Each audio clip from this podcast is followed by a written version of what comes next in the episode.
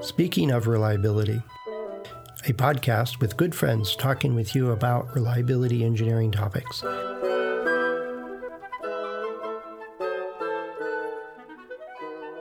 Welcome to Speaking of Reliability. This is Fred Schenkelberg. And this is Carl Carlson. Hey, Carl. Yeah, we just kind of saved ourselves there, so we hit record real quick. Um, yeah, I was talking to you know a young software engineer just the other day, and, and it was just there was a sense of fear of looking for another position uh, while in a position, as it might sig- it would signal that they're not happy with what they're doing. And I'm like, well, you're happy with what you're doing? Well, no, no, not really. Is, huh. You know, and so it, it, goes back to what I mentioned in the last one. When you're working inside a company and looking for going to somewhere else, is well, get on the list that shows openings. You know, talk to your boss about what would you like to do in five years, or where would you, what field or area would you like to get into. If you have a, a rational manager, they will take that as a sign that you want to grow and contribute more and, and continue to be an excellent employee and all these other good things. Whereas if you just put head down and suffer through each day and wake up and dread getting to work, um, that comes through. That shows up in the quality of your work and your approach to work, to what you take on. And so, it, what we wanted to talk about in this episode was well, what if you're thinking about changing companies? And the same first piece of advice that I would give is you should always be looking, always looking. Well, and let me share a story on that in my own past. And this goes to a point in early at General Motors. There was a point, and I won't go into a lot of detail about it, but I wasn't entirely happy with the opportunities that I had. I had reached kind of a, a level where my that the then boss uh, was old school and didn't seem to want me to take on more opportunities. Mm-hmm. And I thought to myself, okay, so I can just hunker down and do my best. And what I did is I, I got my resume up to date and I went out and I actually did a job search, not with the idea of changing jobs, which I could have. I mean, mm-hmm. I, I, could have, but to, to satisfy myself what I was worth, uh, what, what, what was the value of what I could contribute. And so I went to this is back when I was uh, managing a test lab at General Motors, and I went and looked at some other uh, test labs in, in the in the area and and did some interviews and got some really nice offers.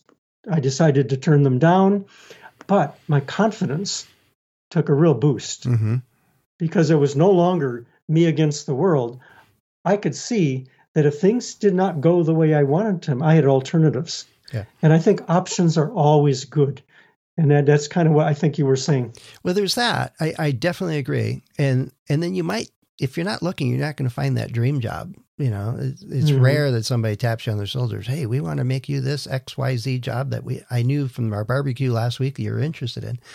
If you're not even thinking about it or talking about it, if you don't, I remember when I was laid off at Raychem.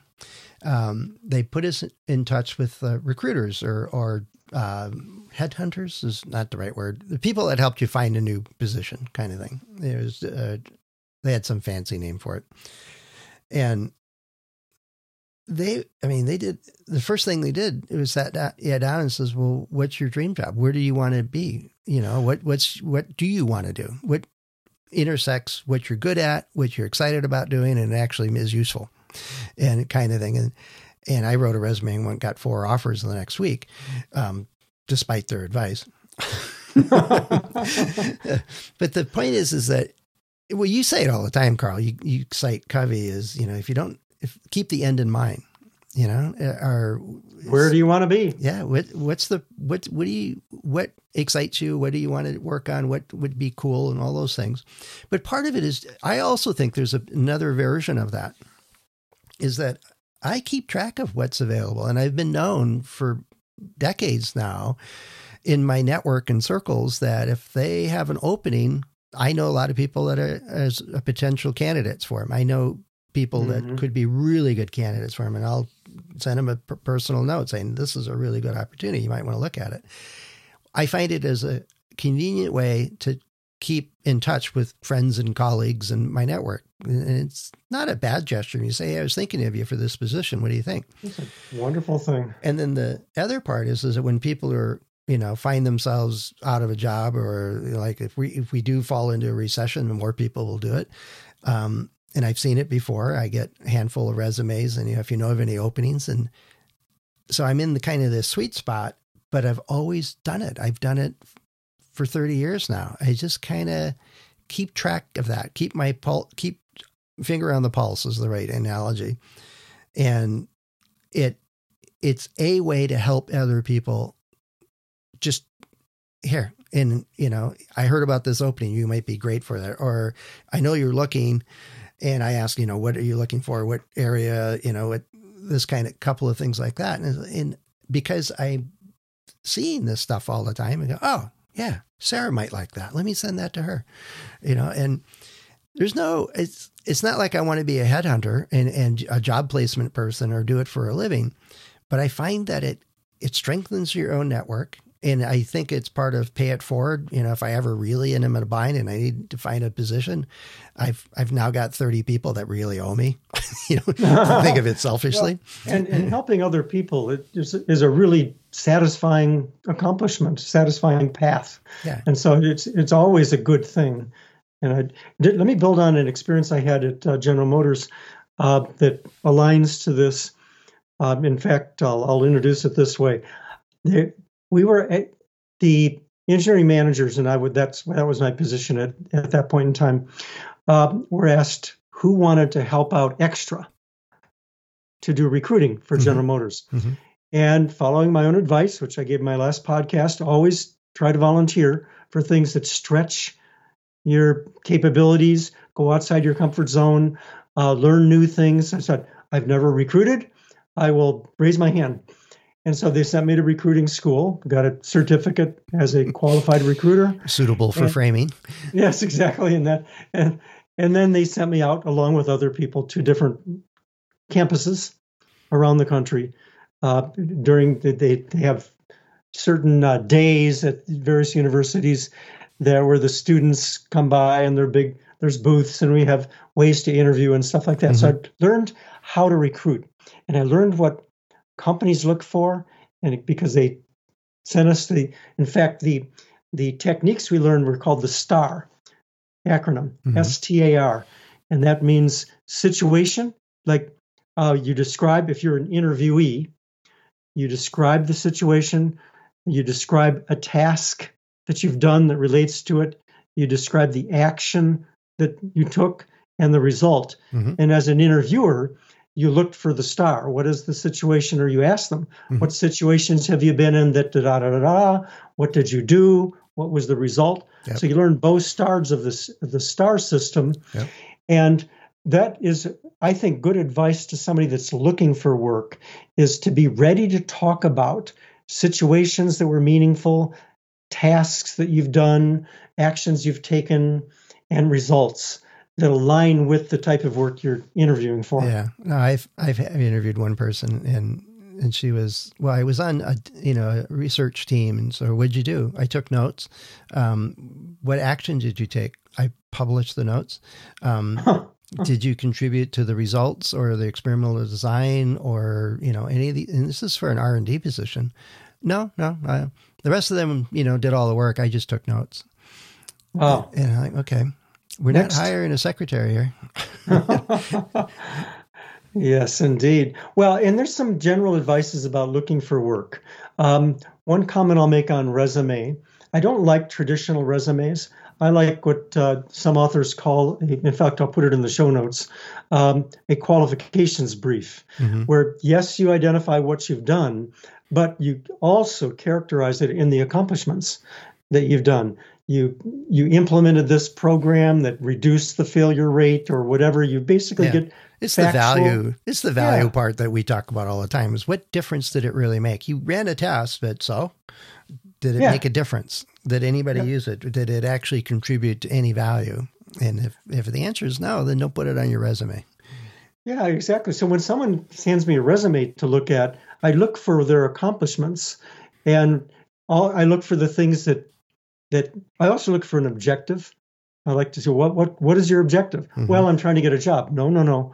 What's your objective? what what are you going to contribute? What what what are you passionate about? What what line of work do you want to be in? Mhm. And so those couple of advices about objectives and qualifications and basically your resume has to be well above it has to be has to stand out. Uh, I don't know about that. I, I think well, this one stood out. I, we were group our engineering group was, and we're going sifting through a whole box because our boss was tired of the eight folks that HR people, chuck, you know, chucked over to us, and he's so he had a box of like a thousand resumes. And they're all paper. This is way back. And, and we're sitting around a table and we're kind of just scanning them through. And, and any of them that caught your interest, we throw in the middle of the table and and we were looking for good qualifications, good experience, you know, all these different things, criteria that we could look for uh, through a resume. But one of them I read on the bottom of it is is you know additional activities or hobbies or something like that. And she, and she was she said something about she wrote a not a treatise. A, a paper she was proud of, or something like that, that was the cruelty of duck hunting. Now, it just turns out that our boss was an avid duck hunter. Oh gosh. Yeah, he said, so it was more of a joke than anything else, and and nothing else on the resume. You know, on a quick scan, which is all you get in a resume, and now it's not even that; it's a computer scan. Um, and I we flipped it over to Ron and said, "Hey, what do you think?" And and and could you talk to somebody that doesn't like duck hunters? And and he says, "Well, wait a second. She does this, and she he read her resume in more detail. she- She's really a good candidate." I'm going to talk to her. okay. And they had a great chat over the phone, and he was ready to offer to bring her in and to for the next round of interviews. And then he said, "You know, no, I don't want this to come across the wrong way, but you have to know that I am a duck hunter." And and there was a long pause on the other side, and she says, "You know, I probably really couldn't work for you then." Oh my goodness. You know, Oh. and you know, she would have found out anyway when we were there. It was Mhm. authentic and saved the rest of it. But she was actually a really good, but it didn't come across in the resume, and it was nothing other than the quirk of a oh, Ron, this you, she doesn't like duck hunters. That's one for you. And Well, eh, you brought up an interesting point, and and as a segue, I'd like to to follow up on this, which is everything is automated now. yeah, So your resume is probably done online, or it's done as part of a service, and uh, whatever you want to call it, it may not even be called a resume. But the but what you have to be aware of, because I always like to advise people or coach people to apply for a position or a type of get your resume towards an industry. So you have an objective. Make sure you study the companies that you're applying to, yeah, uh, the type of industries, so you can convert and interpret your experience in their language yeah. because their their their automated system is going to look for certain keywords. Yeah, I, I've even say I say go to the library and get technical papers or, trade magazines in that industry so that you Yeah. pick up on parts of the language, so you interpret, tr- communicate what you've accomplished in context that makes sense for that language. If you're a German speaker and you're going to a French company, you probably need to write it in French. Is kind of Yes. the, the over the top re- uh, analogy. Um, now, resume is not the be all end all. You can send a thousand resumes. I actually got a, a call from a recruiter at HP two years after I started there from a resume that was uploaded into some site against some job. It is they somehow it got through the filters two years after Oh, wow. I had actually started It's a work. Slow it- system. it so you got to be patient, and it's not. It's you know with electronics you can send out a thousand a day, and it- the odds are low in that process, in my opinion. But Well, I, I agree with that. The odds are low. The, you don't want to rely on your resume. In oh fact, no, segue here is the is networking. yep, yep, because I think most jobs are obtained through networking. Yes, resumes are important, and you want to have your resume ready Yep. because someone will say, "Send me your resume." Yep. But the actual open door is going to come through uh, networking, and so you have to cultivate that. right. And if you're part of professional development, just being curious, and I, I've we've seen it in creativity. You know, the art of um, oh, I'm, drawing a blank on the name of the book, but one of the things was spend some time doing something you've never done before or learning about an industry or a process or a technique that you've never been experienced before. If you've never done pottery, sign up for a pottery class on a Saturday afternoon and go go try it. it just as something different, not that you're interested in doing pottery for the rest of your life. But if you go to a conference, there's a great opportunity to meet people in different industries. This is, you know, how do you do reliability in a medical device industry? What is there a lot of paperwork? Just be genuinely curious and, and interested, and then call them up and saying, "Hey, you know, do you have somebody there that I could talk to about you know openings you have, or how I'd use my experience to translate into that, and just how you know how is this? How do you guys do reliability and and just do informal, not asking for an interview, but asking for uh, a chance to discuss what is this field, what is my background, how would that ever fit into an organization like you, or what are you really looking for that's related to, say, reliability? Oh, you know, you've you've really hit on something, Fred, because I, I don't think you want to come across that you're cap in hand. I'm looking for a job. I need a job. Right. I need a job. You want to basically say, I'm looking to to learn more about your industry. I'm looking for opportunities. I want to see where we can interact. You want to basically uh, appeal to people that the how they can help facilitate that interaction, and rather than just hey, I'm looking for a job. What can you do? Well, yeah, definitely. And I, I, see that on LinkedIn all the time. You know, I'm looking for a job. Send me offers. And like, I think you're kind of missing a few steps here. As opposed to, I, I ran into one person came he said, you know, I really got this question about, you know, this t- technique or stuff. I, I learned a little bit in school, but I'm not really sure how to apply it. And got a bunch of nice advice and then followed up with those people and got three job offers because they were curious and they wanted to learn. And it, it, it might have been the initial motivation, but it, the approach was, I'm trying to get better at what I do, and I might take need to move to a different industry or different area, but I'm just curious, how would you solve this in your industry? You know, kind of thing. And wonderful. It was the networking part is not just to find a job. It's also like it's you find a, a cadre of colleagues and people that are solving problems every day, and they probably solve stuff that's similar to what you're working on, and can give you some advice or hints or tips or you know ability to to be more effective at what you're doing. Um, so so networking is the bigger umbrella to use that phrase mm-hmm. or it's it's a bigger subject and the networking is, should be part of your life you should be doing networking uh, a lot even outside your own company in other words professionally uh, network by offering to be on standards committees or other like uh, uh, working on symposiums, what have you. Yeah. Or evening meetings, local chapters. Uh, yeah. yeah. But it's also, if you get a business card, always, always, always, always follow up. Send a message, you know, I put notes right on the back of them. If I know I'm not going to re- remember what we talked about, I put a quick note, follow up on this, you know, topic X, you know. Ooh, good advice. Always follow up. Now, I don't always get a response back, but the people that I get mm-hmm. responses back, I'm still connected with on LinkedIn and I go, hey, you know, there's this great opportunity over here. Or do you know of any good candidates for? Or have you seen this kind of problem before? I mean, I sent two messages like that out yesterday just asking people like, I know you might, you probably know more about this than I do. You have any pointers? And I get questions like that all the time, but it's network needs to be kept alive. Well, here, here's a pointer, as because you, use that word, mm-hmm. and uh, this this will be a, a, story on what not to do. so I'm with, having dinner with someone. Uh, uh, was it back in April? I think it was, and this is a person who was looking to change jobs, and he was having trouble. He said he'd tried this, he'd been doing resumes and everything. It's just not working out. He's even had interviews. I'm thinking to myself, interviews. If you get an interview, then you're getting close. Yeah. In other words, so I said, but but nothing was happening. wasn't getting the second. So I said, tell me what you how the how the interview went. He says, well, it, I thought it went okay. Well, so tell me what happened in the interview. Well, we uh, started talking, and I I asked them what kind of benefits I would get, whether they had what kind of health care they have, what kind of uh, you know, et cetera, et cetera.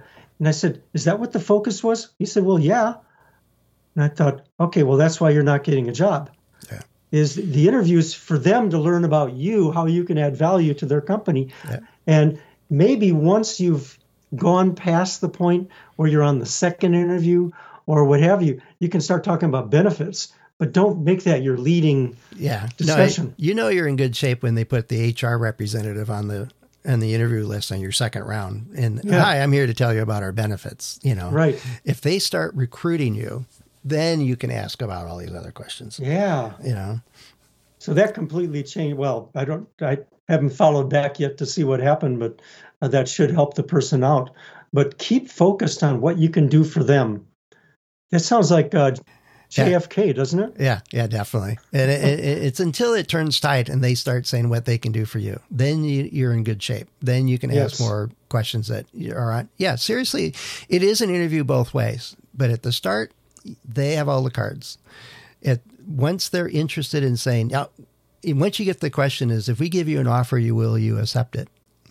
you know, you're probably Yeah. in way better shape. And I always would respond, well, we'll see.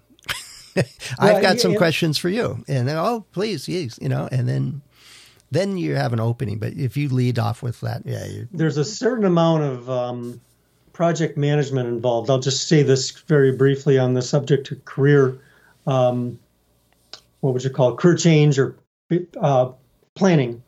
And the a career plan, job change plan, whatever you want to call it, uh, is like a pipeline. And so, yes, you want to get lots of resumes out. Yes, you want to do lots of networking, and yes, you want to get you want to aim for interviews because you want to get as many interviews as you can, and then you want to get as many offers as you can. Mm-hmm. And and so the point is is to is to keep in mind the volume part of it, but also keep in mind those stages. It isn't just volume resumes out.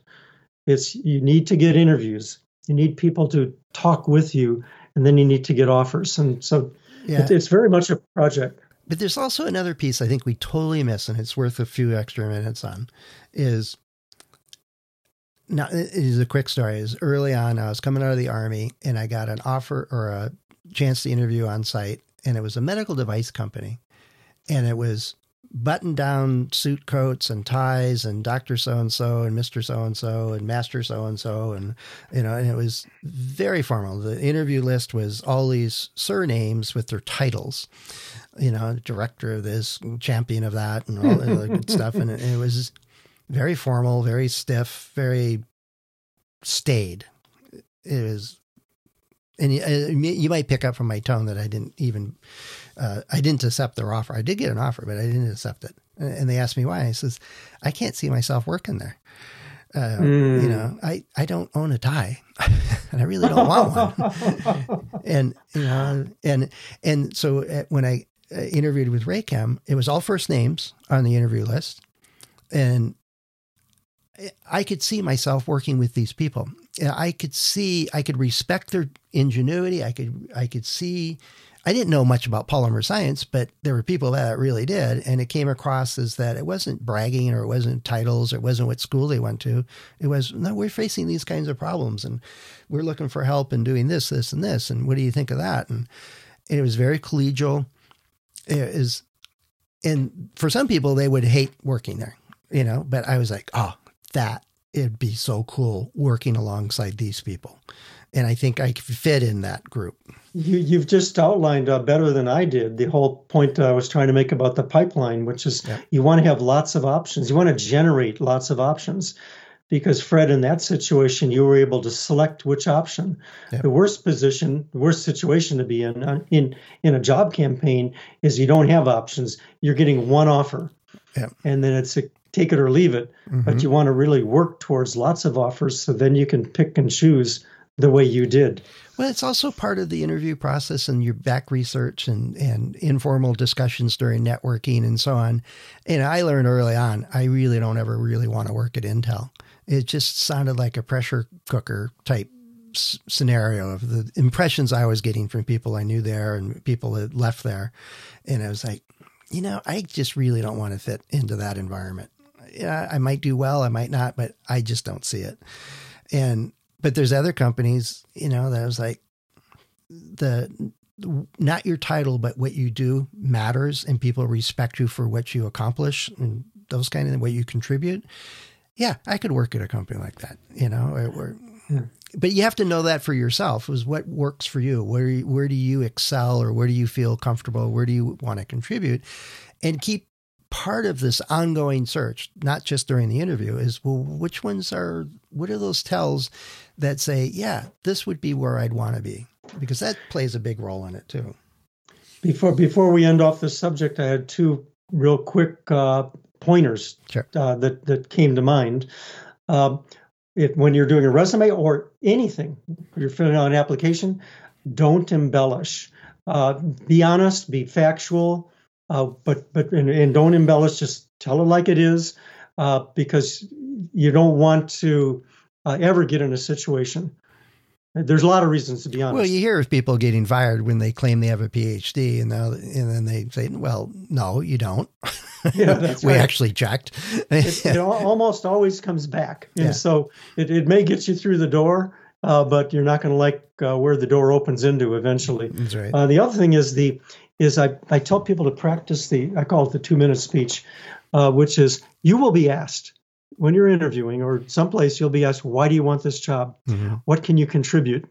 And your two minute speech is that. You want to practice that. Just t- tell it to a wall, tell it to another person. Talk passionately, uh, with great interest, look people in the eye, and tell them why you want the job, what you can contribute to their endeavor, and, and make it genuine, authentic, and with, with passion. And that goes a long ways. Yeah, and it can't be faked. Can't be faked. Nope. Can't be faked. No, you got to believe it. Yeah. No, I, I mean, there's a whole episode on interviewing by itself. We just scratched the surface on it. Networking, interviewing, um, always looking. Um, but it's, I think it's just that on, it's not looking for your next pay raise and then jump company, jump company, jump company. That will eventually bite you. Um, and I've seen people do it. You know, they're tired of waiting to get a raise in their current company, so they leave for two years and come back, and they're two pay grades up already. And then they run into the Peter principle. Or is, yeah. is that the principle? Yeah, whereas you you get promoted to your level of incompetence, and then it's like mm-hmm. now you're just a boat anchor. You know, not nothing wrong with boat anchors, but you're, you're not helping. Um, and I, it's a mixture of what is it that you want to do and where do you want to go and where do you see yourself? And there's all kinds of variables and it's unique to the individual. And it starts the moment you are out of school or looking for your first job. It's it's might be take what you can get and move on from that make that job better. We talked about it in the last episode. How do you you know start where you are and stay within that organization and and but much of the same advice applies when you're looking to change careers or change uh, uh, companies or whatever. You, you really got to know yourself and where what you are actually looking for. Uh, otherwise, what, what's the phrase, Carl? Is if you don't know where you're going, any road will work. Yes, right. well, and if you've got some ideas you want or, or questions you have on this subject, maybe you'd like to ask one of us a question, and and we'll keep it anonymous. Obviously, we're not going to uh, uh, publicize your name, uh, but we will get back to you, and uh, and it could be a topic for us in the future in terms of podcasting. Uh, but we do want to hear from you. Yeah, and you can do that over at accendoreliability.com slash go slash SOR. A couple of uh, ways you can get in touch with us there. Carl and I are both available, and the other hosts of the show are available through LinkedIn and we have contact information on our about pages. Lots of ways you can get in touch with us. Um, so spend a little bit of time working with your network and staying in touch with your colleagues and peers and friends uh, out there in the industries. And if you got a question, send it over to us. We'd be proud to be part of your network in that regard. So we'd, we'd love to hear from you. So with that, Carl, I think uh, we'll wrap that up. You know, I'm trying to think the last time I updated my resume. I should probably it's been a long time for me. well, my job change is, is probably going to be into retirement at some point. Well, you know, we can always hope for that, you know, at one point or another. The inflation might make it a little different, but we'll That's see. That's true. That's right. Okay. Yeah. Well, good, Carl. We'll, we'll talk to you again soon. Have a great rest of your day. Yeah, you too, Fred. Cheers. Thanks for listening to Speaking of Reliability. We invite you to join the conversation if you have a question or a topic that you think we should discuss in a future show, please let us know. You can find a comment box below the episode show notes, or just leave a note as part of a review on iTunes.